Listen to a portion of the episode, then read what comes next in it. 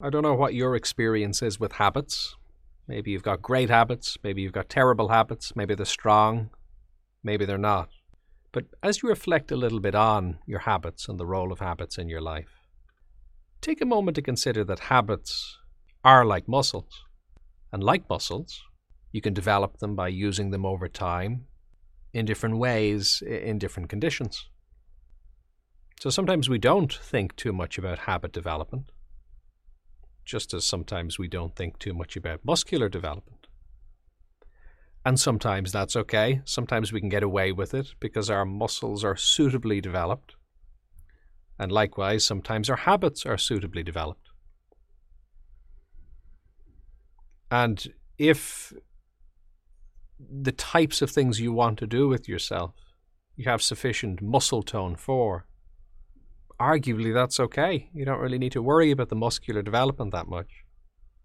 You know, it's you notice this. I remember a while back ago, I hadn't cycled in a while, and I got one of those Dublin bikes, which is the, the, the bike hire bikes that you can just you know borrow them by the hour, and I cycled, and I recognized that there were muscles that uh, I didn't know that I didn't have, if that makes sense. So it's not so much that it was like, oh yeah, I could improve that. I was like, I didn't even know I had those muscles. And what was particularly interesting about it is, it's not that I was necessarily completely unfit. I certainly wasn't completely fit, but I wasn't completely unfit. I'd been doing fairly vigorous physical work over the past while, lifting things and doing doing a bit of building work so it was quite active and it was over a, prolonged period of time. But they were just different muscles. And I think something similar is true of habits that sometimes we just don't notice that we haven't got certain habits until maybe we start to do something different. And habits can exist in many different directions in the social world, the ways we communicate with people, the ways we even deal with challenges. Uh, if you work in customer service, you get your strategies down what's the right thing to say, what's the wrong thing to say. You've got habits or patterns around that, and you learn through trial and error to some extent what's useful. Now, sometimes we don't learn. Sometimes we just get stuck for various reasons to what we're used to. Maybe we, again, don't even know we're doing it. We don't even know it's something that can be shifted. Sometimes the problem is is the habit works, but it works enough, so we don't really improve it. So the example is somebody who lifts and they lift but in a non-optimal way. So they're holding in a box in a way that allows them to keep the box held. So it's not terrible as a strategy, but nor is it perfectly balanced so it feels easy and it feels comfortable. You see this with uh, with backpacks. If, you know where is the weight distributed? A poorly designed backpack or one that isn't properly adjusted can be much much apparently heavier than exactly the same load, but when it's well adjusted. Uh, things like baby baby carriers are a really good example of this. They uh, can work miracles if you have the child properly optimized, and the difference between that and trying to carry the child can be really really huge. So habits can be useful to consider to be very similar to muscle tone in that way. So that leads to the question: What kind of habits have you got in your life? Are they working for you, or are they not? And even if they are working for you, can they be improved? Can they be developed? So, one one of the key things when it comes to practicing or developing a new habit is uh, clarifying what the habit is that you want and practicing it. So, just like muscle tone, you're going to say, well, what muscles do I want to develop? And that question in turn is part of the bigger question of what are you trying to do? Are you trying to cycle? Are you trying to uh, run? Are you trying to lift boxes? And if so, in what position, in what angle, in what way?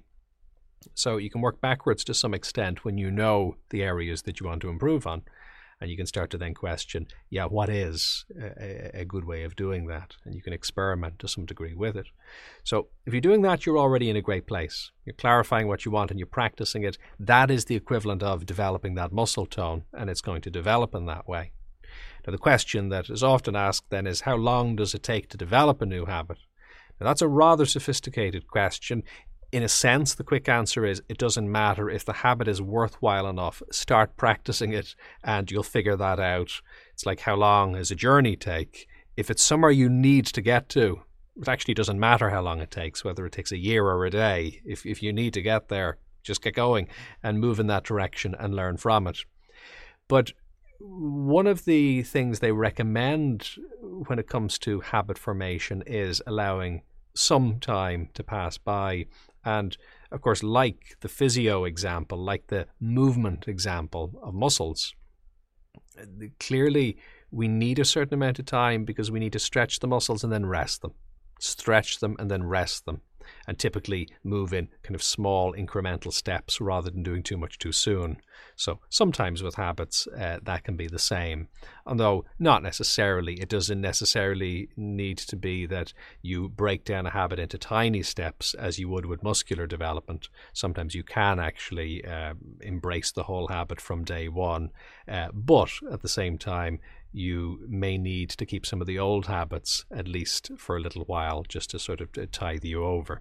If you have bad habits in inverted commas maybe you you know watch a bit of tv in the evening to help relax and you want to switch to another form of relaxation.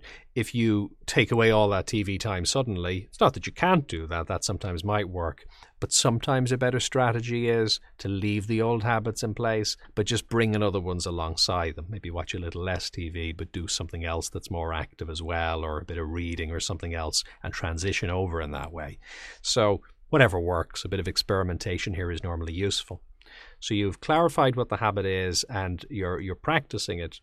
Uh, but one one of the other advantages is not just having enough time go by so that your system has time to adjust to it. But one of the things time typically gives you, not always, but typically, is just a range of different experiences as feedback, a range of different results, and a range of different contexts. And what I mean by that is if you, in a given day, if you practice something and it went well for you, okay, good. However, if you were to practice that same behavior the next day, there may be a different set of circumstances. So you might be much busier in work, let's say, the next day. So it's actually much harder to practice that new habit then on that second day. Then on the third day, you go to practice that habit and it might be a very good day again. So it's actually rather easy for you. And then you get good feedback. You feel good doing it. So you're more committed for the next day, which is just as well, because then maybe on the fourth day, uh, all hell breaks loose. And, you know, there's three unexpected things you've got to deal with that day. And what tends to happen, it depends a little bit on the habits, but what tends to happen is when you're under pressure, a lot of the time we revert back to what we know best even if it's not the perfect strategy, and even if we kind of know that, still we'd rather go with what we know. There's a sense of a safety in it. So, having a period of time go by where you're committed to practicing developing habits is rather useful because what that will give you is again time to to uh, make sure that it's a fit and maybe you are taking it in steps or stages but it'll also give you a range of different circumstances and challenges which can be helpful so sometimes you'll hear people recommend a month as a period of time. Again, it depends massively. There are a variety of different habits, but something like a month can be a good starting point. I think that it's. Uh, it's a reasonable period of time where you say, okay, probably over the next month, I'm going to have a, a, good range of experiences which can be helpful. But at the same time, you're never going to have all experiences in any period of time, whether it's a month or three months a good seasonal consideration is uh, is weather. So a lot of the time with fitness and health goals, this happens. You happily decide, okay, I'm going to wake up, get up early in the morning, I'm going to exercise, I'm going to do whatever I'm going to do. So no problem, that's a good goal. It may take a little bit of effort, but you set that goal in summer, great, no problem. All of a sudden, winter comes along. Let's say it's six months later, and that exact same goal, even though you have technically developed muscle tone, all of a sudden it's as if that box is now heavier to lift. Because now, when you open your eyes, instead of the birds singing outside and the sun shining in, now it's like something out of an Edgar Allan Poe poem outside, and there's thunder and there's rain, and it's it's scary. And you're like, what? I want to get up into the icy cold, and I want to I want to have a shower. I want to exercise. No, I don't. So this is interesting because it becomes a completely different experience, even though in theory it's the same thing. You're getting up and you're exercising or you're doing what you're doing. So that's one of the advantages of having a bit of time go by as part of your practice, is considering it. So, what's really helpful wherever possible with habit development is is actually putting yourself in a few challenging situations at first, just to kind of get over the shock factor of it. This isn't always possible, it's not always practical, but you can at least be a little bit forewarned, and that makes you a bit more resilient to it. If you set it up overly optimally in your mind and you go, okay, it's perfect, and, it, and then suddenly something happens that's outside of your expectations, it can be a bit hard to bounce back. But if you at least know what it is, at least you can visualize in advance and you can say, okay, here's my habit. I'm going to give it a good period of time to make sure I get familiar with it. What are some of the things that might happen, that might be challenging, that might stand in my way? Okay. Now, if that first one happens, how am I going to respond? And sometimes how you're going to respond is by just reaffirming your commitment. And just knowing that in advance sometimes is all that's needed. Other times you're going to respond by bringing in other supports. So maybe you need to get the heater on in the morning to make it feel a bit more comfortable. Uh, or maybe you need to modify your goals according to the season. You know, it's not that farmers develop the habits of farming in an equal way at all times of the year. No. Make hay while the sun shines. They develop different habits for different seasons based on what's realistic and what's practical. So you can do something like that as well. And it's not wrong for you to say, well, I'm going to really go for it in the summer, but maybe in the winter I'm going to have slightly different goals or expectations. Maybe that's not needed, maybe the opposite. But it's not wrong to think that. And uh, something sustainable, I think, is really what we want here. We don't want something that seems on paper absolutely fabulous, but you know, it's it's actually not going to last beyond a few days because it doesn't really work. So there are some considerations, but I think the real thing to underscore here when it comes to habits is clarify what you want and practice it. Be a bit reflective. You know, start to notice some of those patterns that are already in play in your life, and then start to upgrade them a little bit, see how you could improve them, and look at ways of doing it that will work for you today as well as in the weeks and the months ahead so that they are sustainable. If you found this valuable, do like, subscribe, and share. And what's your experience? Do you have any questions or topic suggestions? You can contribute in the comments, on social media using hashtag BodyMindSelf, or on jfl.com.